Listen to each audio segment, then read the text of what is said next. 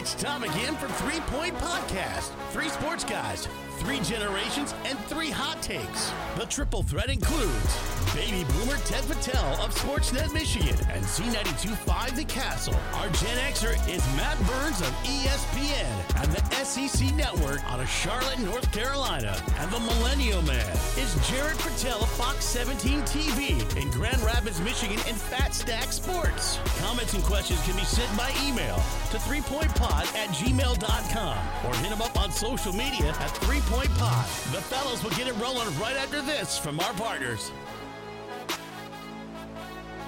Great news to report. Sheridan Realty and Auction Company has built a new 7,500 square foot warehouse in Owosso. Now we are able to take all of your items and put it underneath one roof. Whether you are able to bring us a vehicle, an ATV, furniture, it goes inside. Go to SheridanAuctionService.com to see more. More importantly, stop down and see us at 1007 South Washington Street. You'll do better with Sheridan. Nelson House Funeral Home's number one goal is to serve the families in our community. They're not tied into an out of state corporation or their board of directors. The Nelson House staff are proud to serve our local community with reliability, integrity, and compassion. The top priority is caring for our friends and neighbors, being right there when you need them most. With unique service to represent unique lives in mid Michigan, ensuring your loved ones receive the honor and celebration they deserve. The business started in 1880 and continues the tradition today with chapels in Owosso, Chesaning, and New Lothrop. For more details, see them on the web at nelsonhouse.com or call them at 989 723 5234.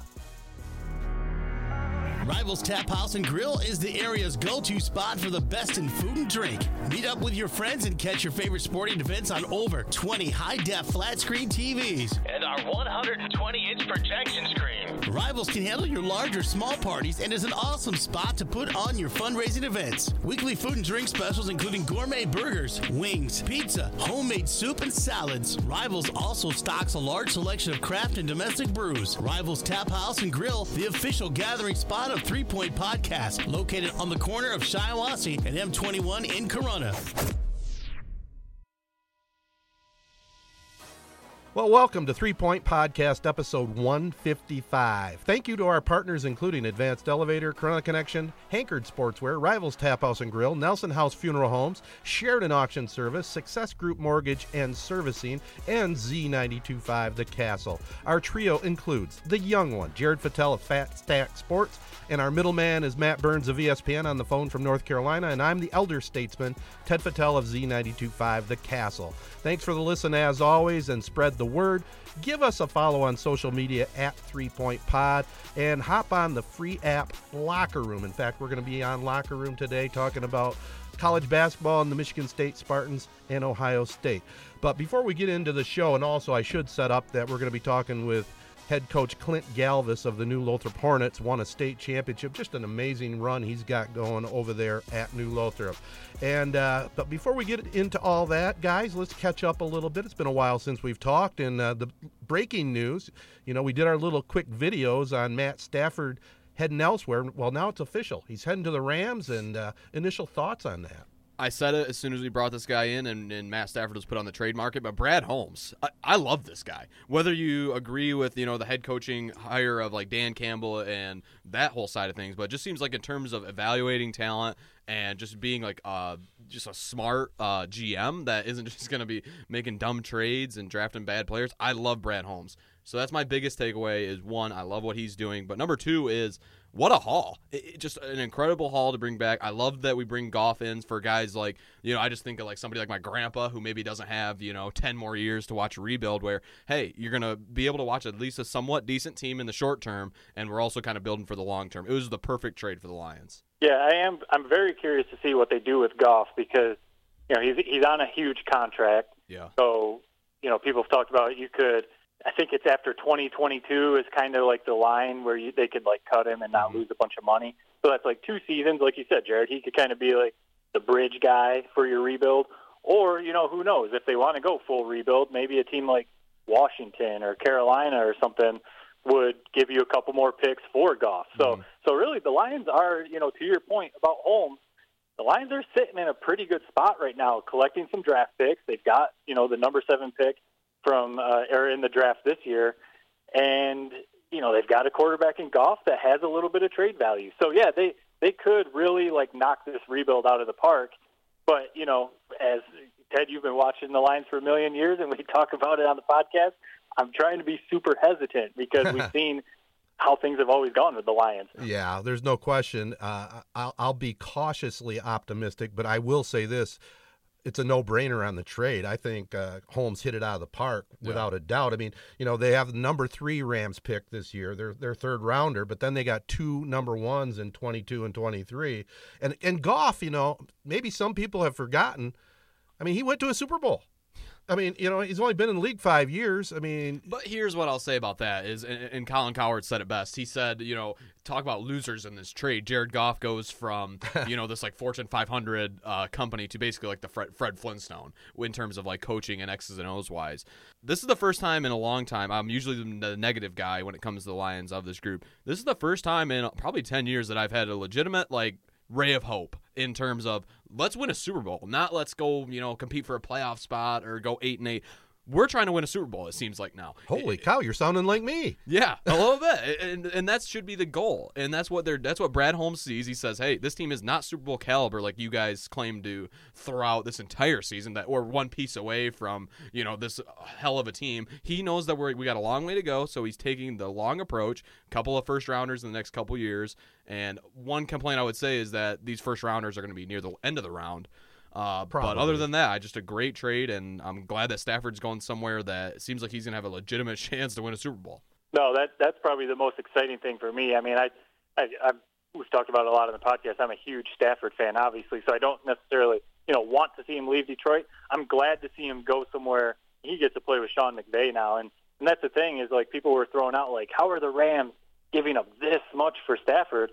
It's kind of like the opposite of what you're saying, Jared. Like the Rams are more in win now mode. Yeah. They're willing to give up a bunch of first round picks, even if they are in the you know the next couple of years, for a guy. I'm not saying Stafford is Tom Brady, but he is you know at least potentially better than Jared Goff. So the Rams are definitely in win now mode. And I saw I think Trey Wingo and some other people were talking about how people were taking shots at the Rams for giving up first round draft picks, and they're basically saying like, you know, what do you want a first round draft pick for? You know, you, in the first round, you're hoping to draft someone who's an impact player right away.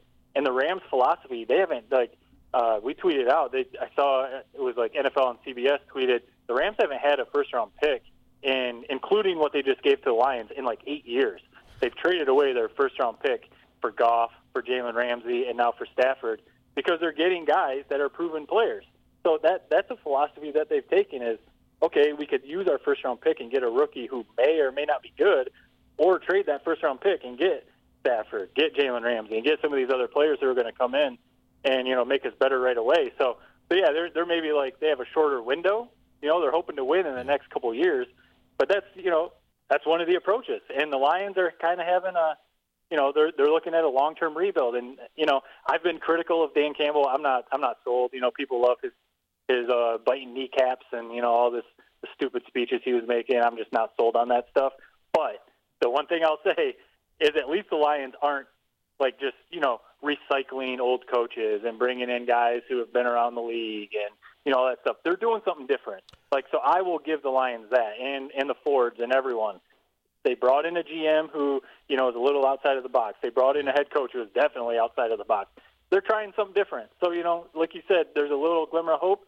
I'll give them that. There's a little potential there. Well, they've hired some good uh, assistant coaches. It Yeah. looks like too. That's another good thing for Holmes. Now let me let me throw this at Jared. Okay, you were the big fan of complete tanking, right? Yes. This last year. Do you do you not tank now? No, What- I what's think your we do tank. philosophy? So Uh, do you if get rid can of Goff get, if, we you can can get rid now? of Goff for uh, fair value. You know, I don't know what that is, whether it's a third rounder or whatever. I'm shipping Goff out uh, tomorrow. That's but You think it- Jared Goff's only worth a third rounder? Seriously? I'm, he was ju- he just got. I mean, think about what he was the trade he was just involved in for Matt Stafford. it Yeah. was like he was basically just a throw but you like give he- him no respect at all, huh? I I don't think I I think a third rounder is is decent amount of respect. That's not a bad pick. Maybe a second rounder at best. So your your thought is then just get rid of him and they'll draft a rookie quarterback and Yes. just take their lumps, right? That's what. Yeah, I, I would be fine with that. Or you know, if we want to do like a gap year or something where Goff's our quarterback for a season while a, a young younger quarterback learns underneath his wings, I'm fine with that too. Uh, can we? So moving on from the Stafford, I, we haven't had a chance to talk about Dan Campbell since that uh, press conference. Uh, my initial reaction was one, I'm not sure if this guy should be coaching the Detroit Lions or if he should be in a, an insane asylum somewhere. You know, it, it was insane. It was crazy.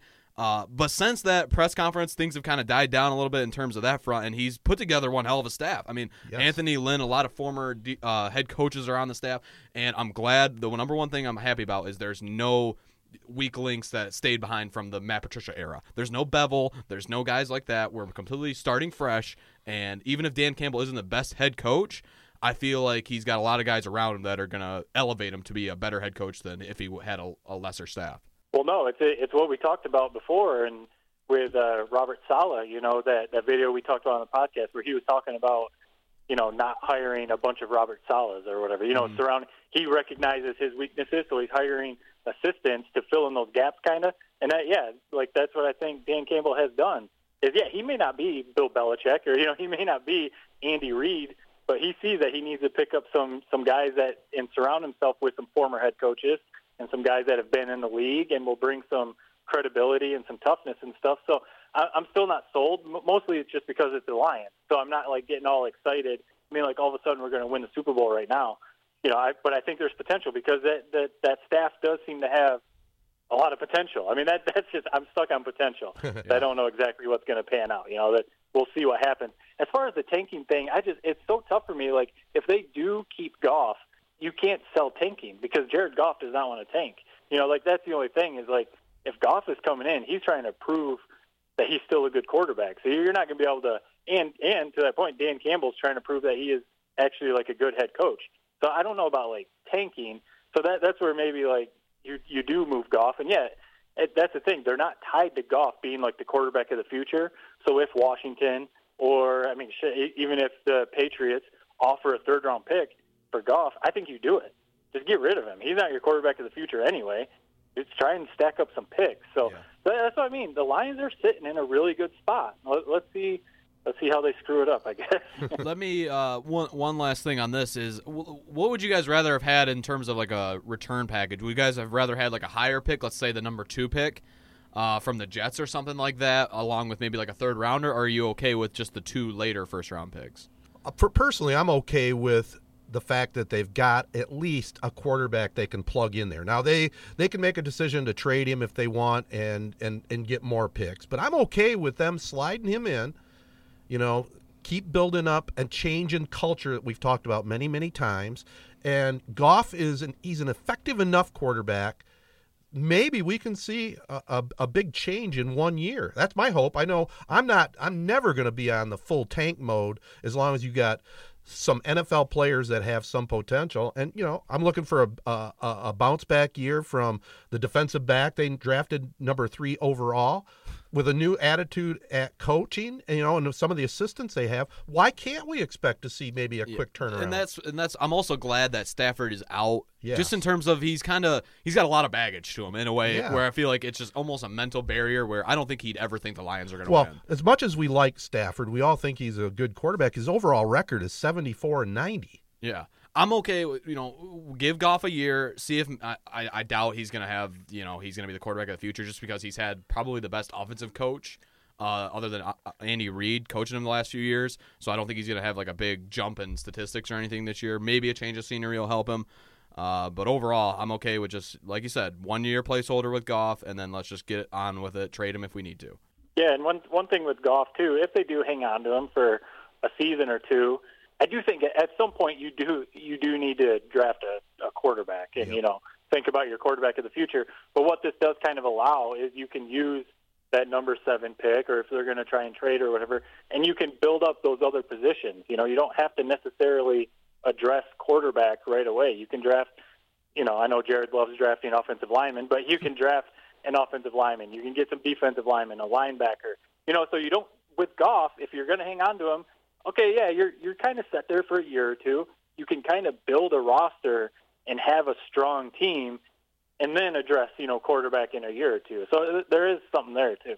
Well, before we get to Clint Galvis, let's also keep it in the NFL for just a moment. You know, this is kind of our dead weekend. We're recording this on Sunday. No NFL Yeah. football. We got basketball later on today that we're going to hop in the locker room and talk about the Spartans. But uh, initial thoughts on the Super Bowl, guys. Tampa Bay, Kansas City. You got the old guy, obviously, with Brady taking on uh, the maybe Brady wannabe in Mahomes. Thoughts on the game itself here a week away? It should be super exciting. I was just going to say that it, it's funny. I mean, you knew these pictures were going to come up, but I've seen people show like the picture of Tom Brady in his first Super Bowl with the Patriots and like where Patrick Mahomes was there, and he was like playing little league baseball. so it's just like funny to to see that stuff. But one thing that I've seen people say like Brady needs to win this game to really secure his legacy, and it's just like such a head scratcher. Like I, I think Brady's legacy is pretty well secure. Like this is this would just be adding to it if he wins another one. Yeah, I agree. Uh, the funniest thing you're talking about how like it's kind of like the old Tom Brady photos. I saw one that kind of cracked me up, uh, and this is a very niche audience, but it was a picture of like Baby Yoda and uh, Yoda, like as in terms of like Patrick Mahomes versus Tom Brady. I thought that was funny.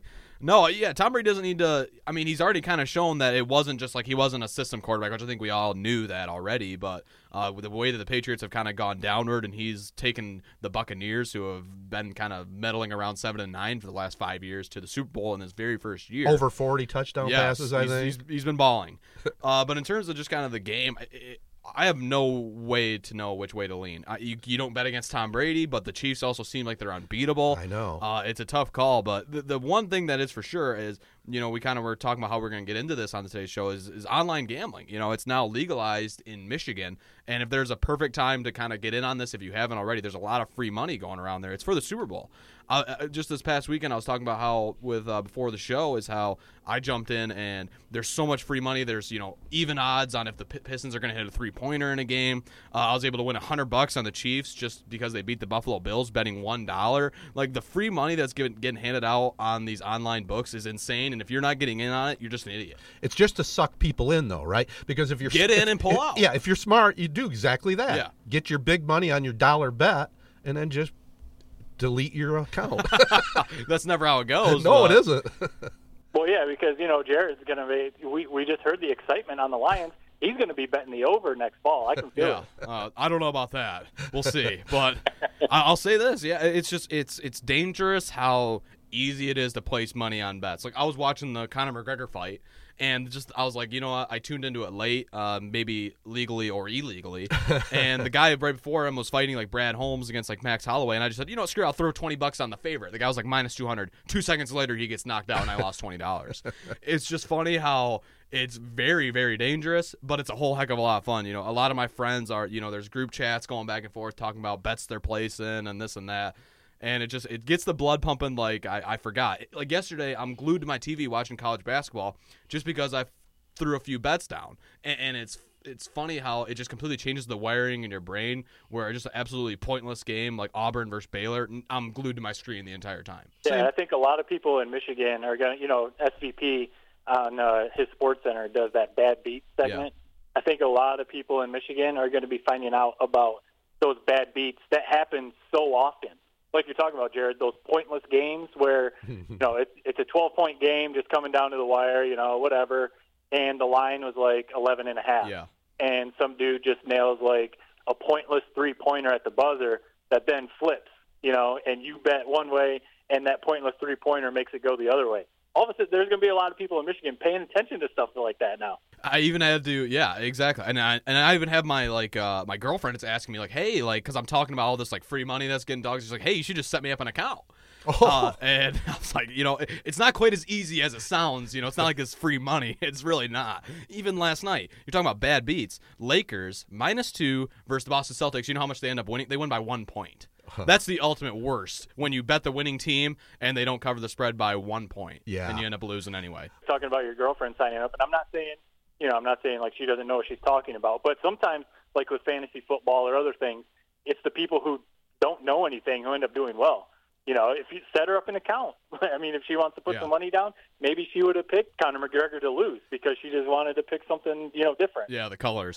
Maybe they won't overthink it, right? That, that's kind of how I'm viewing. So my grandpa has been kind of placing bets for me. He's like on a red hot streak right now. so I think I just need to keep kind of and and what's funny is you know it's just a classic grandpa move. Every time he wins, he just says, "Hey, keep the money," and so I'm like kind of like keep asking him for bets here and there, and he's just he's on a red hot streak, and I'm trying to milk every ounce of money I can get out of that. Yeah, it's funny. We, he, my dad and I were talking. uh, Was it last week? You know, we were talking Yeah. about uh, uh, Tampa Bay. And he says, "Hell, I think they're going to win. Can you put some money down for me?" I says, "Well, I can't, but let me reach out to Jared." and he did. So he did all right. Well, it should be a good game, I think. Now, isn't the is the spread today I bel- three, yeah, and a three half, and a half, something I like think, that? for the Chiefs. Yep. So if we had a bet today, guys, because I think I got to believe the next time we get together for the podcast, maybe next Monday after the Super Bowl, or do you want to do one before it?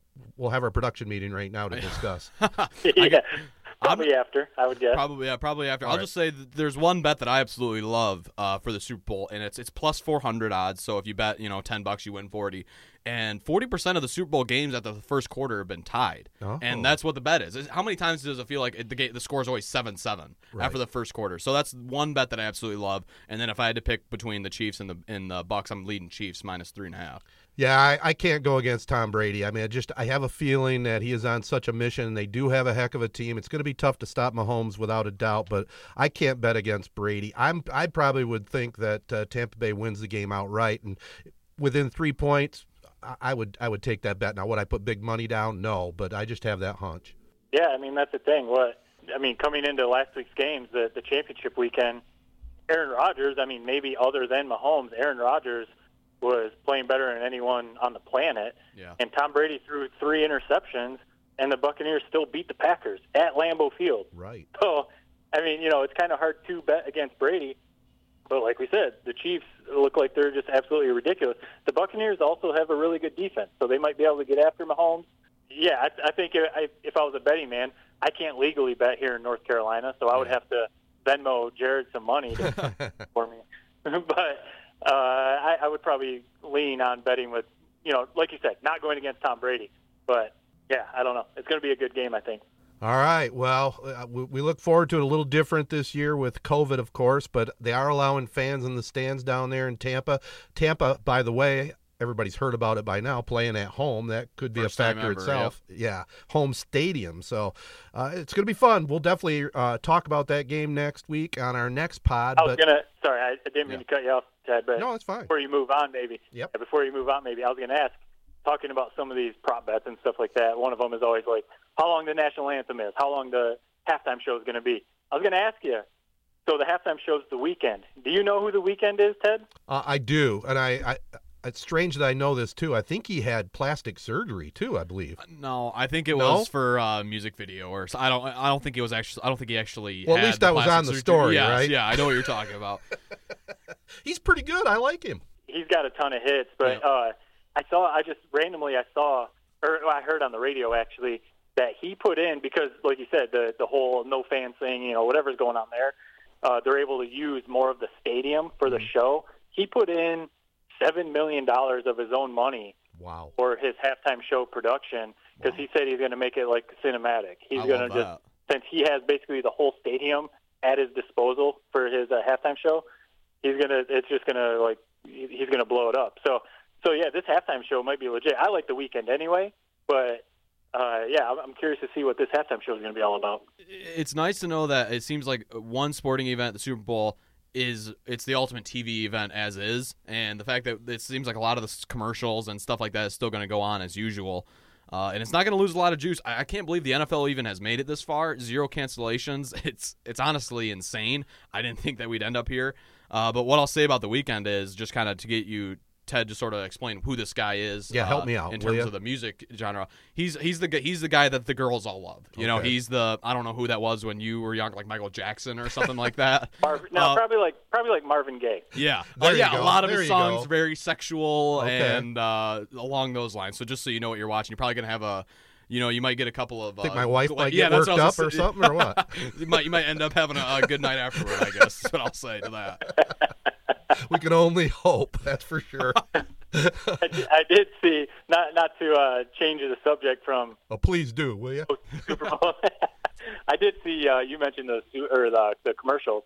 I did see. I'm sure you guys did. Budweiser is not running a Super Bowl commercial this year for the first time in whatever 30 years Mm-hmm. Holy or something cow. crazy. That they're gonna. They said they're gonna donate whatever money they would have used for a Super Bowl commercial to uh, like COVID funding or something like that. So so that's kind of interesting. Yeah, that was Smart cool. And what I saw about that also is like, what Bud Light and all these other different brands that they like Bud Light Seltzer, Bud Light, all these other different brands that are under the same Budweiser label are gonna have commercials. So I just thought that was kind of I wonder because it's probably because Budweiser always has the Clydesdale Right. or whatever, and probably a little bit bigger budget. Uh, they decided not to do it. I don't know, but it is cool. I feel like a lot more people should do that. But and, and that, that alone is good PR.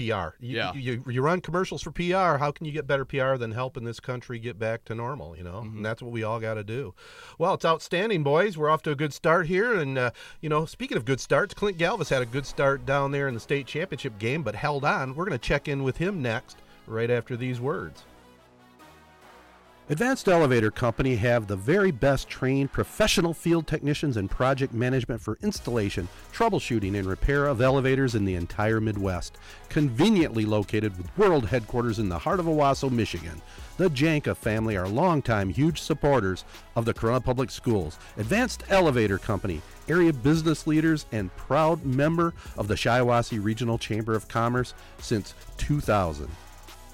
Success Group Mortgage and Servicing is a mortgage and land contract services company that's focused on your success. Led by Jim Woodworth, Success Group Mortgage provides one on one service with a personal touch. Located in downtown Owosso, call for an appointment at 989 720 4380 or find more info on the web at successgroupmortgage.com. Hankard Sportswear is the area's top clothing and more printing business. Located in the heart of Owosso at 116 West Exchange Street. Give them a follow on Facebook at hankard.sportswear. Here is Muron getting the call around the right end, gets a block. He has the 25, the 20 against the green, the 10, the 5, into the end zone. Will Muron, and just like that, two offensive plays, 27 yard touchdown, Will Muron. Cam Orr out of the shotgun, fakes the jet sweep, has a man completely open downfield in Garza at the 45, the 30, the 20, the 10, the 5. Touchdown, New Lothrop. 65 yard connection to a wide open Julius Garza. Orr takes a step. Yep, he's rolling to his left. He's going to throw the high home run ball to the far sidelines. And zeros on the clock. It's incomplete.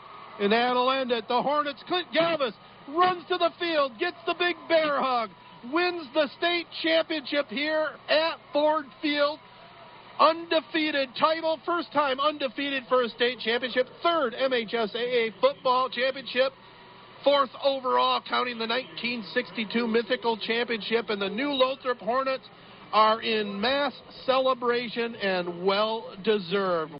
Well, you heard the highlights, and uh, we have the head coach, uh, an outstanding start to his high school coaching career. Now 128 and 15 with a couple of state championships. It got a little dicey at the end, but we have the head coach Clint Galvis on with us. And first of all, coach, uh, how did uh, state championship number two compare to number one? It was pretty special, you know, and I think the, you know, obviously the biggest difference there was no fans on there, so it was a little different feel, to be honest. But I tell you, when we came back into town was when it really kind of hit us because we came back, uh, the whole town was uh, was just sitting there, you know, waiting for us, uh, and we actually had the bus drop us off um, right at the beginning of town, and the whole team got off the bus and like walked the entire town, which was pretty special. It was kind of a cool sight, and so that was when it kind of really uh, really sunk in, and uh, you just you, you can tell. I mean, it's a small town like New Lothrop, how much you know their athletics and, and you know football team means to them, and uh, so it was pretty special to actually literally bring the trophy back to the town and uh, the championship back to the town, and just to see that reaction, um, you know, in our small little town was was pretty special. So just to go back to kind of the season real quick, uh, when it got canceled, probably what was the last time it got canceled before it was restarted again. Can you take me back to when you found out you guys were going to be playing uh, after the district final football game? Because I feel like a lot of people didn't think they were going to play any more games after that. Yeah, you know, and obviously we always try to, you know, stay positive about the whole situation. But uh, yeah, after that second shutdown, I mean, it felt a little bleak. And how I found out was kind of funny. I was just getting up north to a deer camp for a late season deer camp with a bunch of buddies, and got the call as we just got there that uh, we were going to be restarting that following Monday. And so, yeah, it was a little bit of anxiety kind of set in a little bit, just anxiousness, like, oh crap, I got to get this done, this, you know, and get ready to go. So it was kind of funny how that worked out because it actually happened the same way when we when they announced that we were going to have a season, and that was be going into the Labor Day weekend, it was the same situation. I got pulled up up north with the family for a big Labor Day uh, weekend, you know, and the football obviously was, you know, uh, kind of at that point hadn't even started and didn't know if it was going to, and pulled in, got a call, hey, you guys are starting, uh, going to be starting having a football season, and and uh, again, it was like, holy crap! Like I got, you know, immediate anxiety because Yeah. so every time I found out, I was hours and hours away, and uh, you know, and all I could think about was obviously getting ready to roll, and uh, so it kind of happened both situations the same way. Coach, you mentioned uh, the support from your community, and you know I know they weren't at the stadium with you guys, you know, like they would have been if they were allowed to be at Ford Field. But you know, we've talked about on the podcast before. All, the three of us are from Corunna, and we've talked about how big the community support is. That whole community aspect, you know, from Yeah. our playing days back in high school. How Yep. big is that for the kids and for you personally to have a community like New Lothrop behind you, especially in a year, you know, through COVID and through all the the delays and everything like that? How big is having? Oh, I mean, it, it's it's everything. It's huge. It's uh, it it just gives you a sense of pride. The kids just they want to, you know, it it's another motivating factor. You know, you're not just playing for yourself or playing for your team and your brothers, but you're playing for a whole community, and uh, that's the feel that we have. I mean, going into that game, and I mean, before the game, we said that, hey, our fans are going to be here, but better believe, uh, you know, that that's who we're playing for. Is all those people that wish they were here. And you know, answer question, it, it's it's huge for us. I mean, it's a, it's definitely something that we constantly think about, and uh, and we know that they always have our back. So. Well, I know you're also a big believer on leadership and senior leadership specifically, and you know you you have a lot of talent on that team, obviously, but most of the headlines goes to the big three: Will Muron, Cam Moore, and I mean the kid that had one of the greatest games I have ever seen in my life in Julius Garza. I mean, literally. He left it all on the field, and I mean literally with that from what I saw on the television replay. But just t- briefly talk about uh, uh, what you were seeing there with uh, Julius Garza. Yeah, just insane, but uh, at the same time, not surprised. You know, and it's kind of like you. When I went back and watched the game on TV, I was like, oh my gosh! Like you see, even all the how much more he did when you get Yeah. to watch it again, right? And I mean, even just a block extra point. I mean, all the little things he did was huge. You know, and again, uh, I was really, really happy that Julius got to end his his career like that. Um, obviously, he's a three-year starter on both sides of the ball, so you knew he had was pretty special kid and had great talent. But um, you know, obviously, all year long with Cam and Will, kind of, um, you know, were the, the two-headed monster really all year long. And it was funny because going into that last game, you know, Will and Julius are really close, and, and uh, Will told uh, Julius before the game, which was kind of funny, and ironic. He says. Uh, hey man, they're going to be keen on me today. And he goes, you're going to have one heck of a game. And he told him that before the game.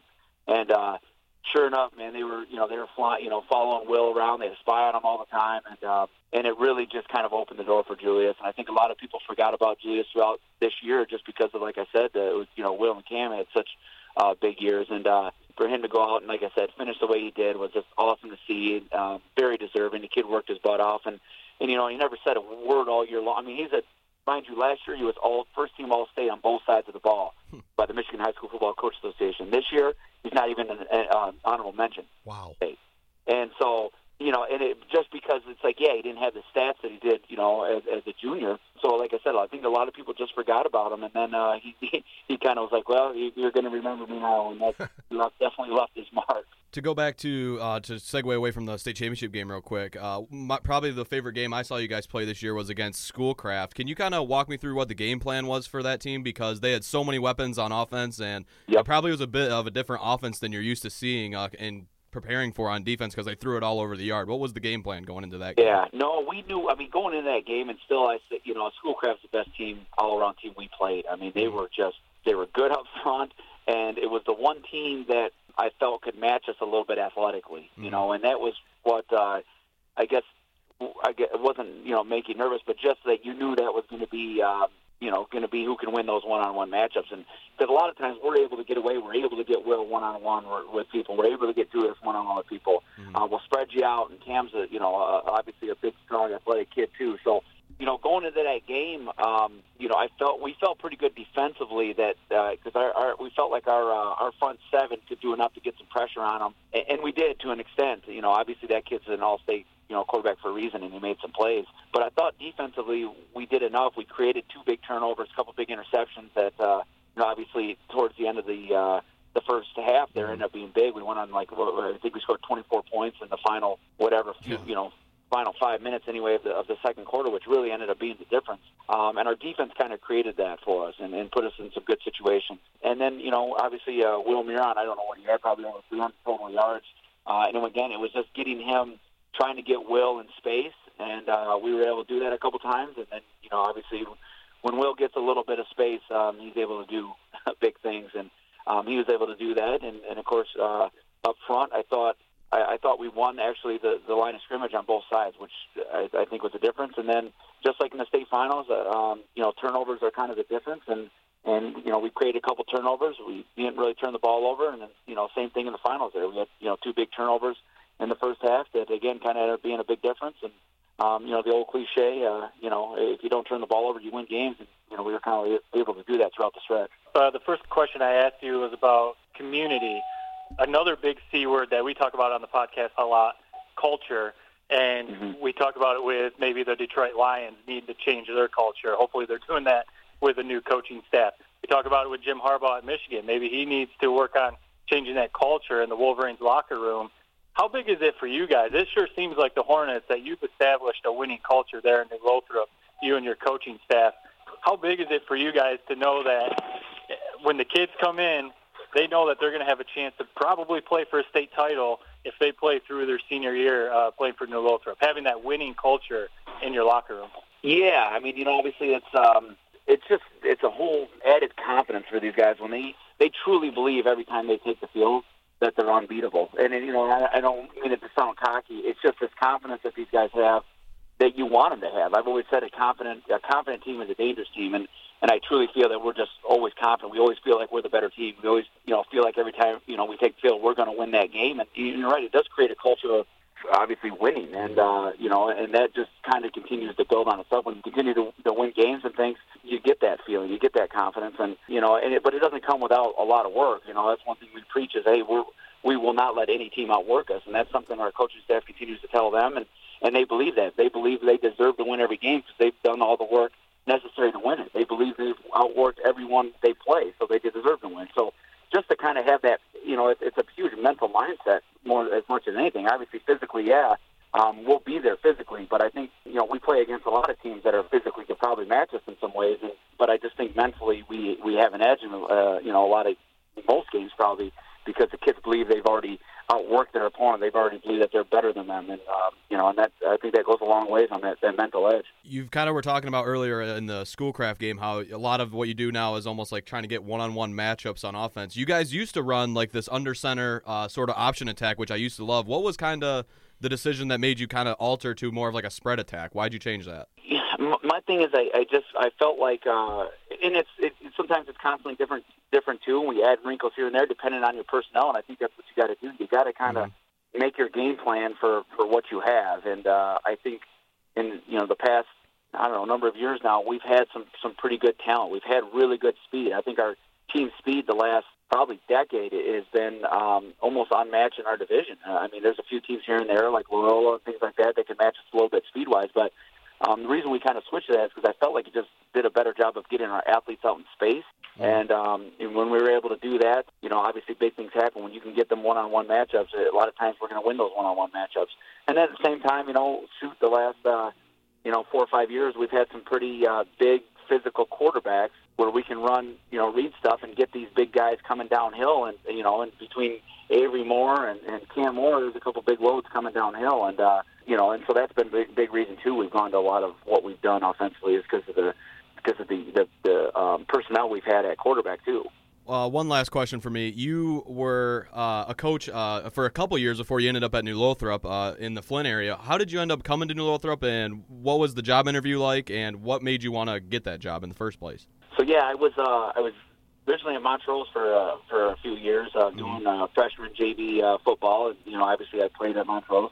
Um, and then I got my first teaching job at Hamady. So I went over and uh, obviously was teaching there. So I was coaching with Nate Williams, who became a great mentor of mine, still a great friend to this day. And I uh, was coaching under him. And then he just he, he took the Carman Ainsworth job. And I really had no ambition, to be honest. I always loved coaching football. I just wanted mm-hmm. to be a mm-hmm. coordinator. But that job, uh, you know, he left late. It was like June. And they didn't have anyone. So I was like, all right. So I, you know, I knew the kids and the personnel. So I stepped up and um, took the head coaching job, excuse me, at Hamady. Um, and record-wise, obviously, we didn't do very good. I mean, we were one and eight. We lost. I don't know. I think we lost like four or five games by a touchdown or less, and we, you know, we were we just we struggled. You know, but uh, I felt like I learned a lot as a coach and as a person, and uh, kind of I think helped me, be, you know, uh, helped me in the long run, to be honest. But after that first year of head coaching, um, I had always lived out here. I'm 10 minutes from from New Lothrop. The job opened up. You know, I kind of threw my name in the hat, and uh, yeah, and, and got a call for an interview. Went in there for an interview, and I remember going in there, and I was. Uh, all gung ho about you know talking about football and uh, you know my ideas and all these things, and uh, it actually turned into more of they were more interested in what I would bring to the PE and health side in the school, and so uh, I quickly tried to transition to start talking about teaching, and I think ultimately that's why they hired me at New Lothrop was more for teaching, you know, because my teaching and what I thought, you know, what, what I could bring as far as that goes, you know. But I, like I said, I've always been grateful to New Lothrop. I mean, they brought in a one and eight. You know, my record at the time was one and eight when I came to New Lothrop, and uh, I was 25 years old, I think. Mm-hmm. Um, so, 25 year old one and eight coach. Um, I know a lot of people were kind of scratching their heads, like, what are they doing? So, I, I like I said, I'm, I'm forever grateful for that, and. uh you know, obviously, I was able to kind of put a staff, which I think is the best staff in the entire state. I mean, I, I truly, I mean, we were just a bunch of best friends that coach football together. There's no egos. Everyone just wants what's best for their kids. They want to win games and uh, and build you know young men and, and young young men and character. You know, talk you know obviously build character and that's the stat that we have around us. Uh, we put in I think more time than anybody mm-hmm. as far as game planning and that goes and I think that's what's uh, kind of you know ultimately led to uh, the success we've had over the last 12 years here. Well, I'll wrap it up with you here, Coach. You know, it's it speaks for itself. We talked about it at the very beginning: 128 and 15, two state championships. Who knows what the future holds for you? You know, sounds like uh, you're really happy in New Lothrop. You're raising a family there. Inevitably, if you keep up this kind of success, you know there could be other possibilities for you. Have you thought about that at all down the road? Yeah, I mean, you know, as we've had success, those opportunities, they, you know, they come, knock, you know, they people knock and, and you know try to feel you out and ask, and and uh, but just like you just answered the question there, I mean, it's I'm happy at New Lothrop. It's a great community. I got tremendous support. I got the best staff in the state. My kids go there. You know, I, I'm content. I'm happy. Uh, and I don't I don't foresee uh, going anywhere else. And uh, you know that's that's where I'm at right now. Uh, I actually have just one more question for you, Coach. Uh, yeah. You are obviously a really successful coach, but who are some coaches that you maybe look up to and try to kind of copy their either their philosophy or their like playbook and X's and O's wise? I watch a lot of college football, mm-hmm. and um, you know if I'm watching games, I love watching Clemson. I love watching Ohio State. I mean that that just uh, they do the same thing. I mean, and I steal, I steal stuff from them all the time. I mean, as far as you know, trying to get their athletes out in space. I mean, Alabama did it this year, right? I mean, and so I, you know, I don't know if I could pick one one in particular scheme wise, but um, as far as philosophy and what coaches is all about, I mean, all the, I mean, I wouldn't be coaching if it wasn't for Dennis Ryder and Montrose, if it wasn't for me coach under Nate, you know, Nate Williams, mm-hmm. and then David Beasley, my wrestling coach. I mean, in high school, they just, you know, and them guys just I don't know. It just they taught me a lot about uh, that. It's it's a lot more than the X's and O's, and um, you know I, I'll forever be grateful. And and you know I think that's that's why I coach Aids because of those guys I had the privilege of coaching uh, with and playing for. So. Well, I will tell you this: whoever you learn from, and it sounds like you learned from some good ones. You, as far as I can tell, from what I've seen, you know, I'm an old timer you have the most diversified high school playbook I think I've ever seen. I mean, you, you, come at all different angles, all different kinds of plays, and it's just fun to watch, Clinton. It's been fun to watch your career so far, and we really appreciate you taking time out to join us. And I know you got, got to get to some uh, rabbit hunting, so we'll let you go with that. no worries. no, but hey, guys, I appreciate you having me on, and for all the coverage you guys did, that was huge. I know our listeners uh, love listening to you guys. I love going back and listening to the game afterwards too. I have a good time doing that, and uh, I just appreciate all the uh, the love and coverage you guys uh, give me a little bit. All right, Clint. Again, thanks for the time, and uh, we'll catch up with you down the road. Rivals Tap House and Grill, the official sports bar of Three Point Podcast. Keep supporting them by calling in your takeout orders. That's Rivals Tap House and Grill in Corunna at the corner of M21 and State Road. Sheridan Auction Service always has a wide variety of items and real estate on the docket. Stay up to date by checking their website at SheridanAuctionService.com. Looking out for you, Sheridan Auction Service. Nelson House Funeral Home's top goal is to serve the families in our community. The number one priority is caring for our friends and neighbors and being right there when you need them the most. Check out more information on the web at nelson-house.com. Success Group Mortgage and Servicing is a mortgage and land contract services company that is focused on your success. The home financing team has over 25 years' experience in origination of all types of loans. Led by Jim Woodworth, Success Group Mortgage provides one on one service with a personal touch. You're not lost in the crowd like working with a mega sized bank. Every transaction is given complete attention from the very beginning to the end located in downtown Owosso. Call today for an appointment at 989 720 4380 or find more information on the web at successgroupmortgage.com. All right. So, for anyone listening on the podcast right now, the three of us were on Locker Room app. Again, we tweeted out, we posted on Facebook, but uh, we do this fairly often. Hop on Locker Room and talk about Michigan State sports, Michigan State, Michigan sports, you know, whatever's going on. But the locker room app, it's free to download, free to sign up. So go ahead and do it. And yeah, you can join us and talk about whatever we're talking about. And anyone out there on locker room, we're Three Point Podcast. Uh, myself, Matt, Jared, and Ted up there.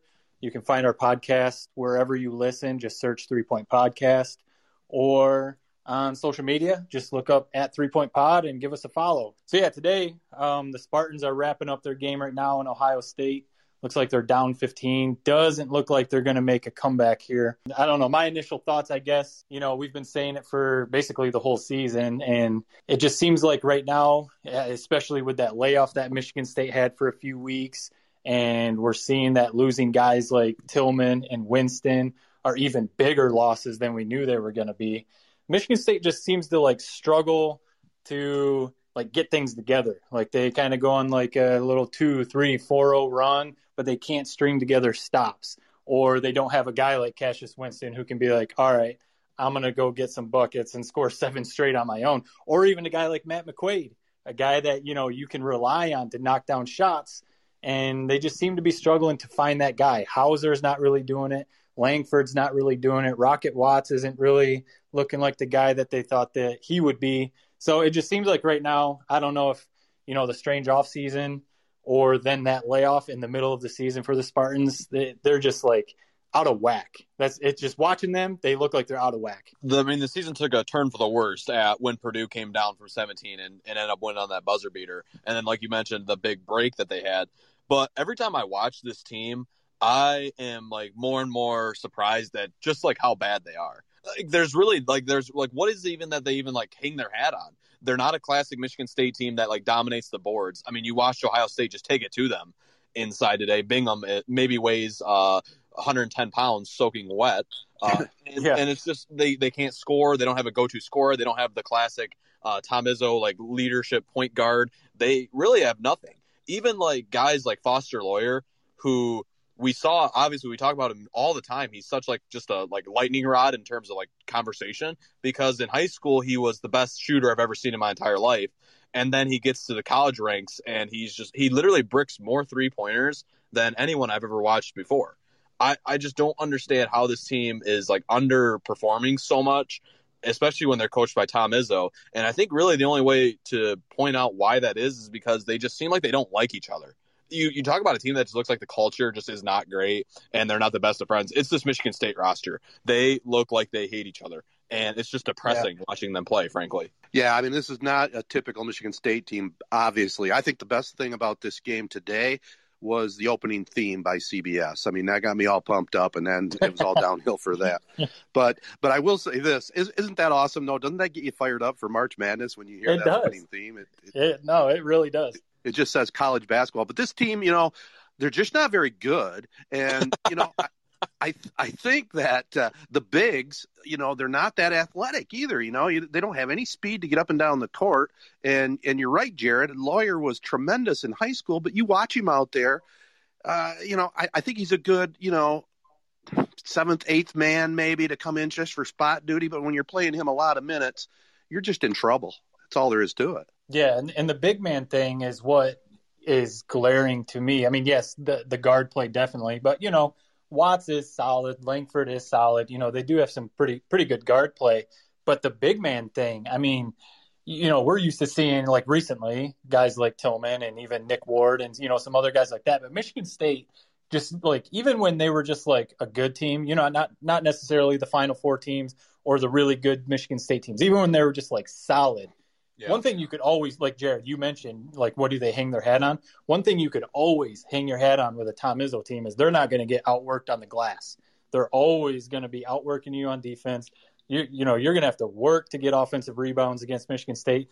And I mean, I'm not saying I've watched every second of Michigan State basketball this year, but what I have watched, they just get worked on the glass. I mean, I don't know if it's uh, uh they're kind of checked out because it's been just such a weird season. They can't get a flow, but eh, other teams just seem to push them around almost, and you're, you're not you don't usually see that with Tom Izzo teams. No, you don't. It, it, it's it's like watching. It's torture. Uh, watching this Michigan State team, uh, to put it lightly. There's nothing to hang their hat on. They have just they've struggled in every facet of like just the game of basketball. But the thing that I would say is like just quote unquote like put your money where your mouth is. If you're a gambler and you're not just pretty much fading Michigan State uh, every single game from here on out. Like I just feel like you're just missing out on a big opportunity.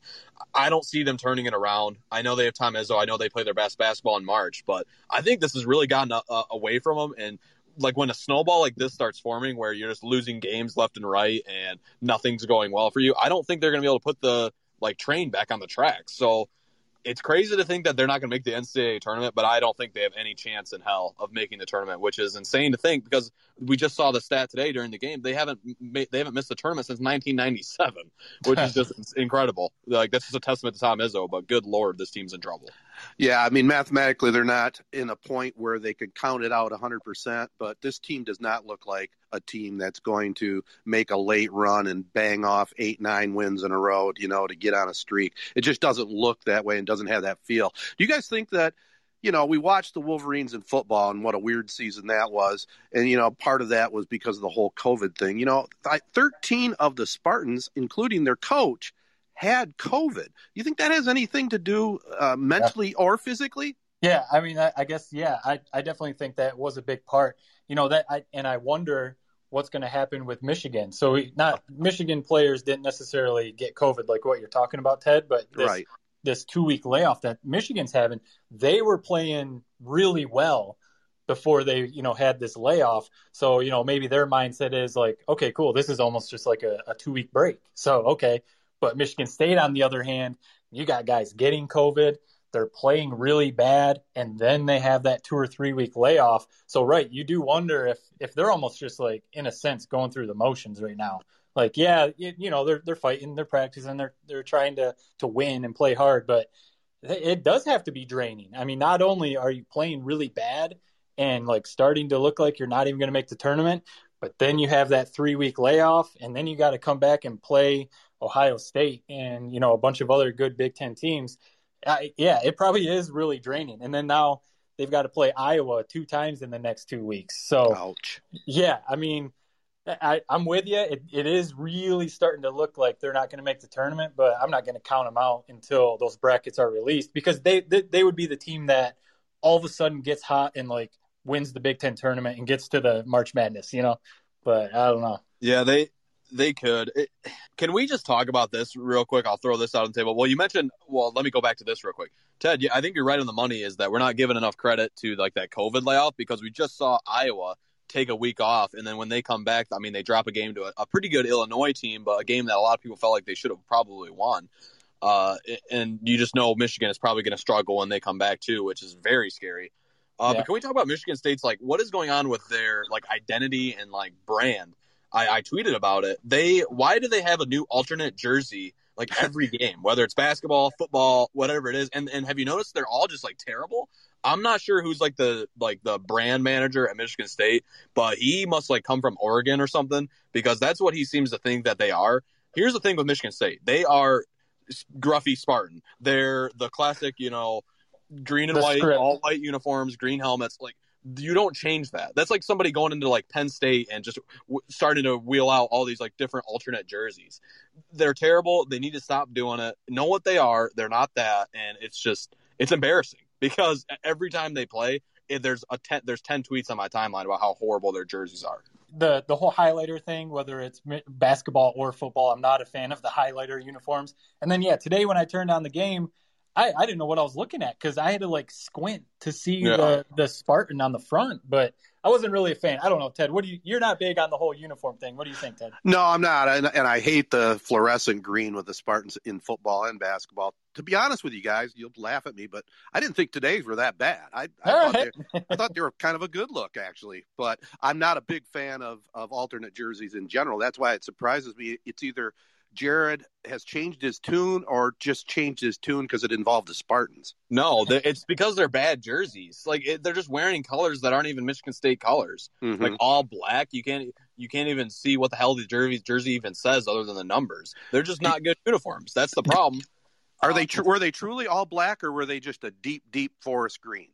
No, those were black. Okay. I, I don't know if they had something to do with like maybe uh, like Black Black Lives Matter or like something along those lines or, or Black History Month, but if if that is the case, regardless, they're just not cool uniforms, Uh, and I just don't know what they're going for really. Uh, one thing I'll say, just last thing on Michigan State on the court is Aaron Henry. Uh, you talk about like Yeah. you you don't want to circle out one guy as kind of like the root of the problem, but they really were counting on him big time this year. And, and after like what he had like at the start of his career, like big time tournament run, you know, some big games at the start of his career. Uh, since then, he's just kind of hasn't li- really lived up to the hype. And this year is more not- noticeable than in years past that just flat out he's not what he needs to be. And they need him to be a stud, and he's just an average player who is inconsistent scorer. He's just he's underperformed, and that's really where I think the problems start uh, with Michigan State is Aaron Henry. Yeah, and you, you wonder, like, I, I do think, and, you know, I know I'm not the biggest Michigan State basketball fan, so I'm not trying to, like, take shots here, but I do think maybe this is where Izzo does take a little criticism because they put so much stock in Foster Loyer being the, the point guard after, you know, Cassius Winston. They put a lot of stock in Rocket Watts being maybe that guy, Aaron Henry. And maybe these are a couple a couple little whiffs recruiting, you know, like maybe they shouldn't have pushed so hard to bring in Kithier or Foster Loyer or some of these guys. So so yeah, they're gonna be banking on like Bates coming in next year, Akins coming in next year.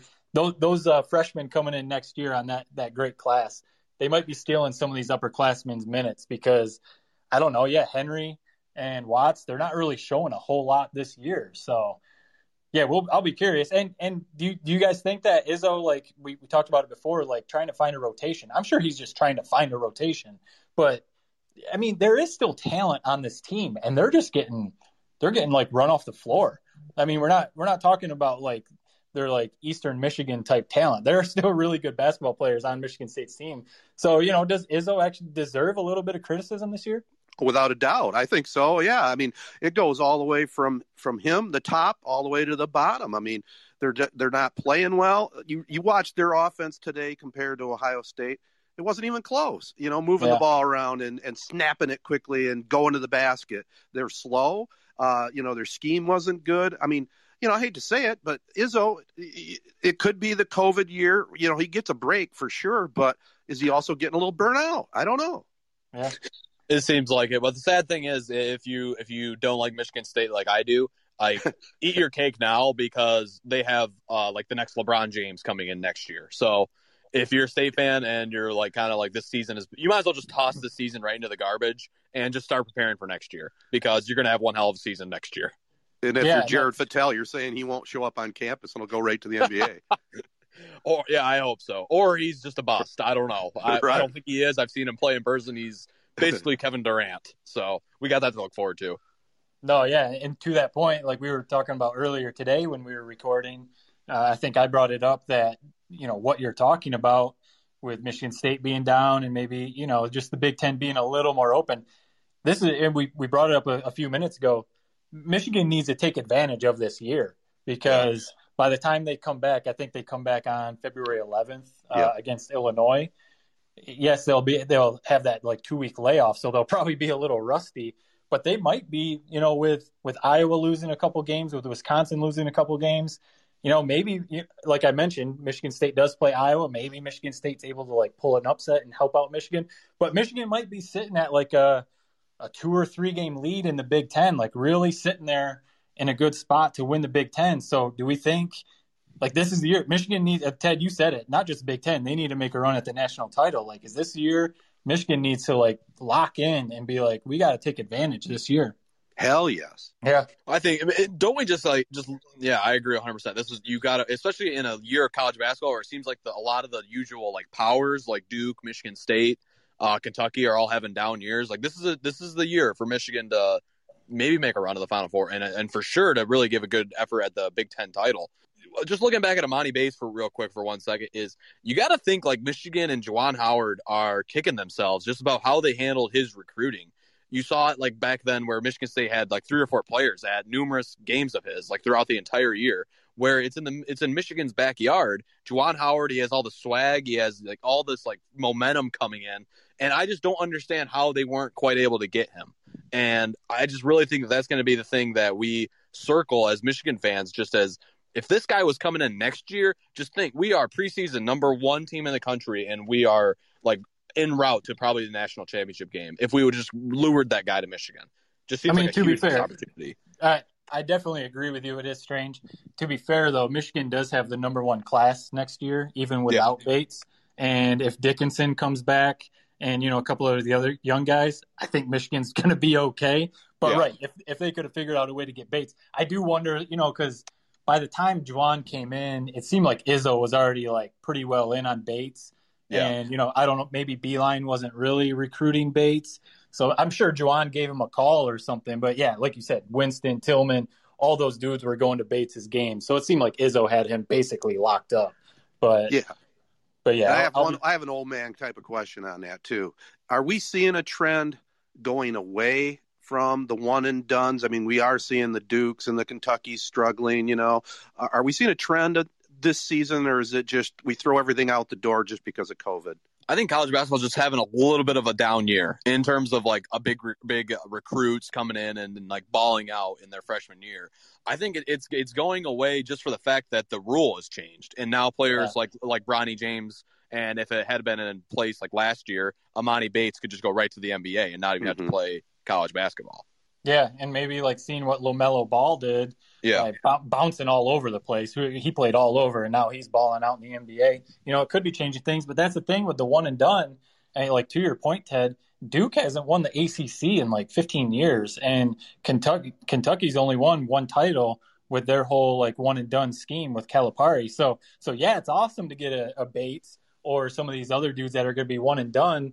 But you know, college basketball, and I'm not trying to sound like a boomer or something, but like college basketball, you you need to establish, you need some upperclassmen. Like that's why I think Michigan with Brooks, with Livers, you know, with some guys who have been there a couple years, that's where they're playing well. So, you know, maybe maybe some teams are going to start seeing that. But right to your point, Jared, if you have a guy like Bates in your backyard, you know, like Michigan and Michigan State, you you've got to try and get him. You can't just let him go. But yeah, we'll see. But yeah, any other any other thoughts? We're thinking this is Michigan's year to to win the Big Ten. Michigan State. Are, are we really saying Michigan State's not going to make the tourney, or do we think you know they're going to turn it around? I think this is what the, you know. The game that's going to determine whether or not they make the tournament or not is is going to be Michigan. And you guys know, like throughout the records, throughout the stats going into that game, uh, it would not shock me whatsoever if Michigan State beats Michigan, just because that's how it always goes. And I think if they can somehow win that game, that's a huge resume builder.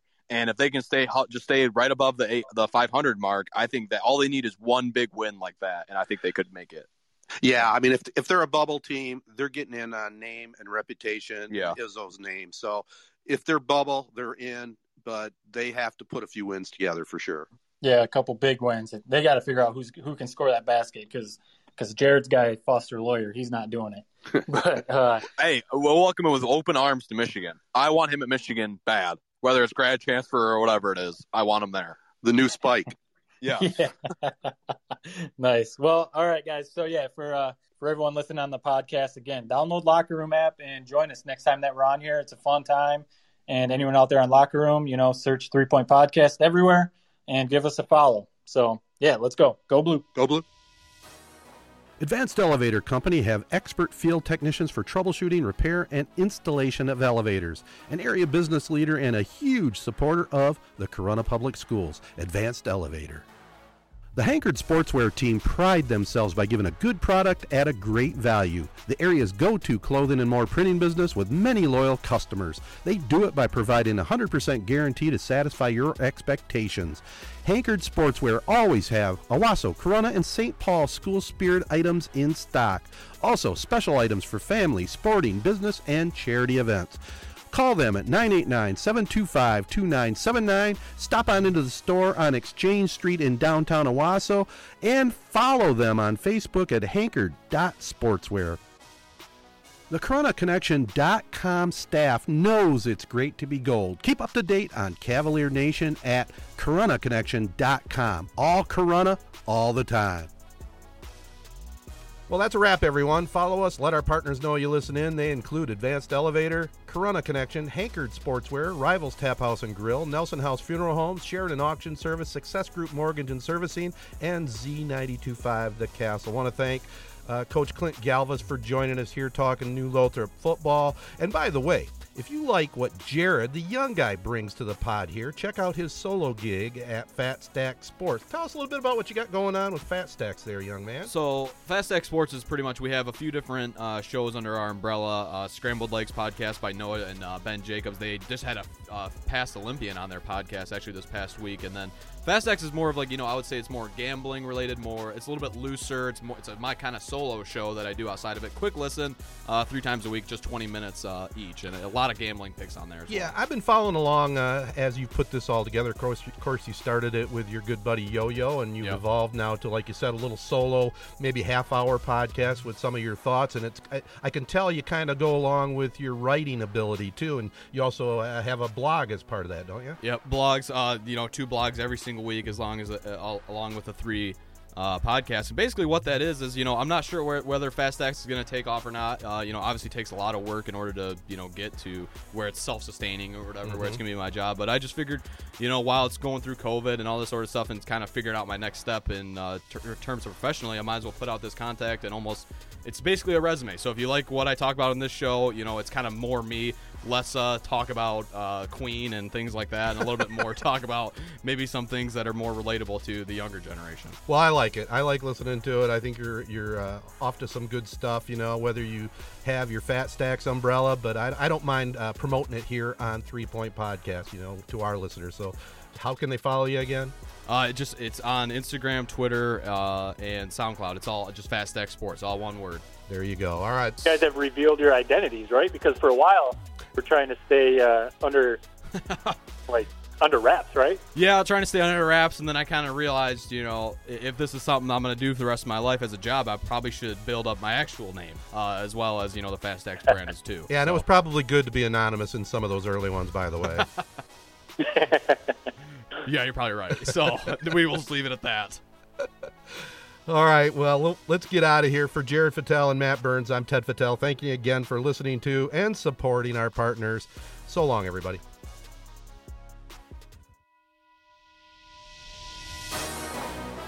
Three Point Podcast is syndicated worldwide on Sports Radio Detroit and MWSN Radio. The show is a Sportsnet Michigan production recorded at the WJSZ Mid Michigan studios. Spread the word to your friends and family and subscribe on Apple Podcasts, SoundCloud, or any of the other big podcast hosting sites. Comments and questions can be sent via social media at Three Point Pod or by email to threepointpod at gmail.com. Thanks for listening, and until next time, bye for now.